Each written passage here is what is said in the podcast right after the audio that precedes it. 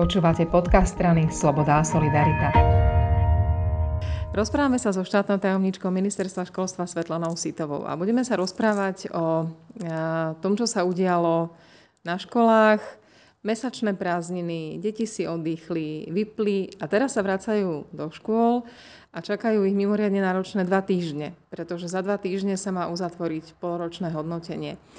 Taká prvá otázka je, že či ministerstvo nerozmýšľalo nad tým, ten pol rok posunúť práve preto, že to voľno spôsobilo možno aj také rozvoľnenie a tie dva týždne na uzatváranie známok sú teda krátky a veľmi stresujúci čas. V tomto školskom roku nie. Ten rozdiel je ten, že v minulom školskom roku alebo minulý rok nám už mali školy zavreté alebo teda už boli v distančnej forme vzdelávania. V tomto roku to nejde o dva týždne, my si musíme uvedomiť, že my hodnotíme celý pol rok a áno, tie dva týždne sú vždy stresujúce do pol roku po zimných prázdninách, Avšak práve preto e, možno dôrazne apelujeme na to, že nemá len o tie dva týždne, že mali sme deti v školách od septembra, že ten, ten počet známok, ak e, kvalitatívne počtom nie je veľmi výrazný, tak vieme uzavrieť aj z menšieho, z menšieho počtu.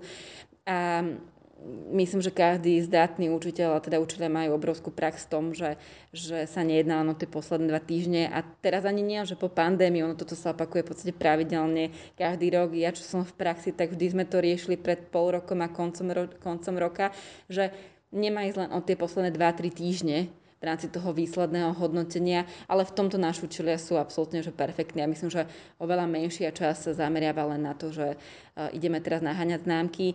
Ak sa to deje, tak opakovane ako rezort apelujeme na to, uh, že minimálne neskúšať nie tie prvé dni, keď sa nám deti vrátia, lebo to je presne to isté, keď sa vrátime po práci, teda po dovolenke my do práce a a by od nás chcel hneď výkony uh, tú prvú hodinu také, aby boli 100%, potrebujeme sa aklimatizovať znovu, potrebujeme si prispôsobiť ten náš, ten náš e, mozog na to, že aha, zra, znova sa mi treba sústrediť, znovu treba inak fungovať, lebo prirodzené ten režim, keď sú dovolenky alebo keď sú prázdniny, je úplne iný, ako keď chodíme do práce, či sme v škole.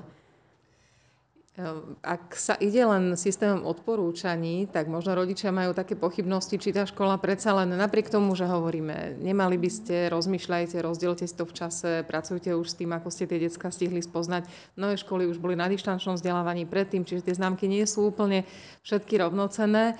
A ministerstvo ale nemôže dať nejaký príkaz, že neskúšajte, neuzatvárajte, nepísomkujte. Tak hypoteticky by sme vedeli, ale v tomto smere poviem také dve roviny. Tá prvá rovina je, že je to odporúčanie, je to možno len pripomenutie aj pre učiteľov, že ktorým smerom ísť, ale učiteľe to vedia, to pre nich nie je žiadna novinka. To, ak sa to v niektorých školách nedieje, ma veľmi mrzí a možno, že teda len taký jemnejšia výzva pre túto skupinu učiteľov, že je to náročné pre žiakov aj pre mladých ľudí. A potom druhý, druhé smerovanie bude hlavne na rodičov, že no tak ono tie známky nebudú také štandardné ako za mhm. iných školských rokov. Tak bude možno, že o stupeň, o dva horšia tá známka.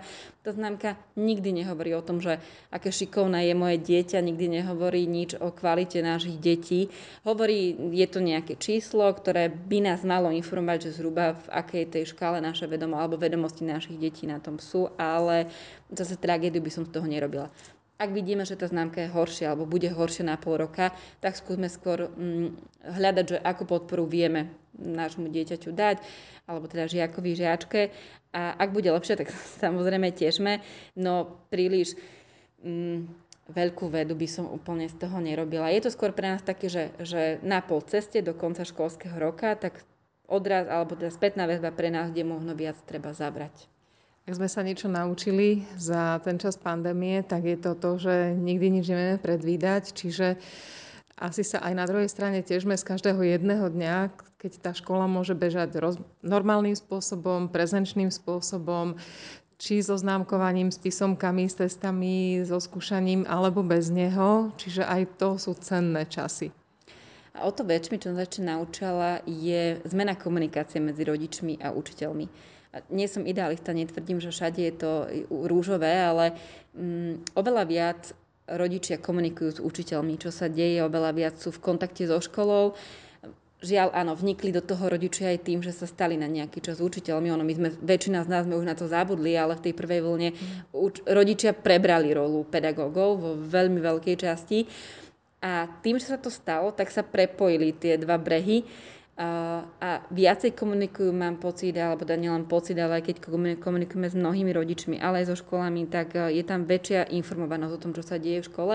Prirodzene aj tým, že sa prepíname, ak je v triede pozitívny žiak alebo trieda ide do karantény, tak sa prepíname znovu do distančného a opäť sa stane to, že ten rodič vnikne do výchovno-vzdelávacieho procesu. A tu by som ináč povedala takú vec, že my si to neuvedomujeme, ale je to pre tých učiteľov naozaj diskomfort, že predstavte, že zrazu do práce vám príde, vám príde rodič uh, vášho nejakého kolegu dieťaťa, alebo to je proste niekto úplne iný. A zrazu na, do tých hodín vzniklo, ak máme v triede 20 žiakov, tak 20 cudzích ľudí, 20 dospelých ľudí, ktorí vlastne môžu hodnotiť vašu prácu, hovoriť, čo je zlé a čo je dobré. Že ono to nebolo celkom také príjemné a prirodzené. Aj s tým sa učili, ale naučili a popasovali. A, a možno, že teda pre stranu rodičov, áno, že vieme, že tie školy potrebujeme zmeniť, vieme, že potrebujeme zmeniť veľmi veľa vecí, ktoré sa naši deti učia, ale možno potrebujeme aj takú väčšiu mieru rešpektu voči učiteľov lebo tí počas pandemického obdobia museli zmeniť mnoho naučených vecí. Ďakujem veľmi pekne. A ja ďakujem za rozhovor.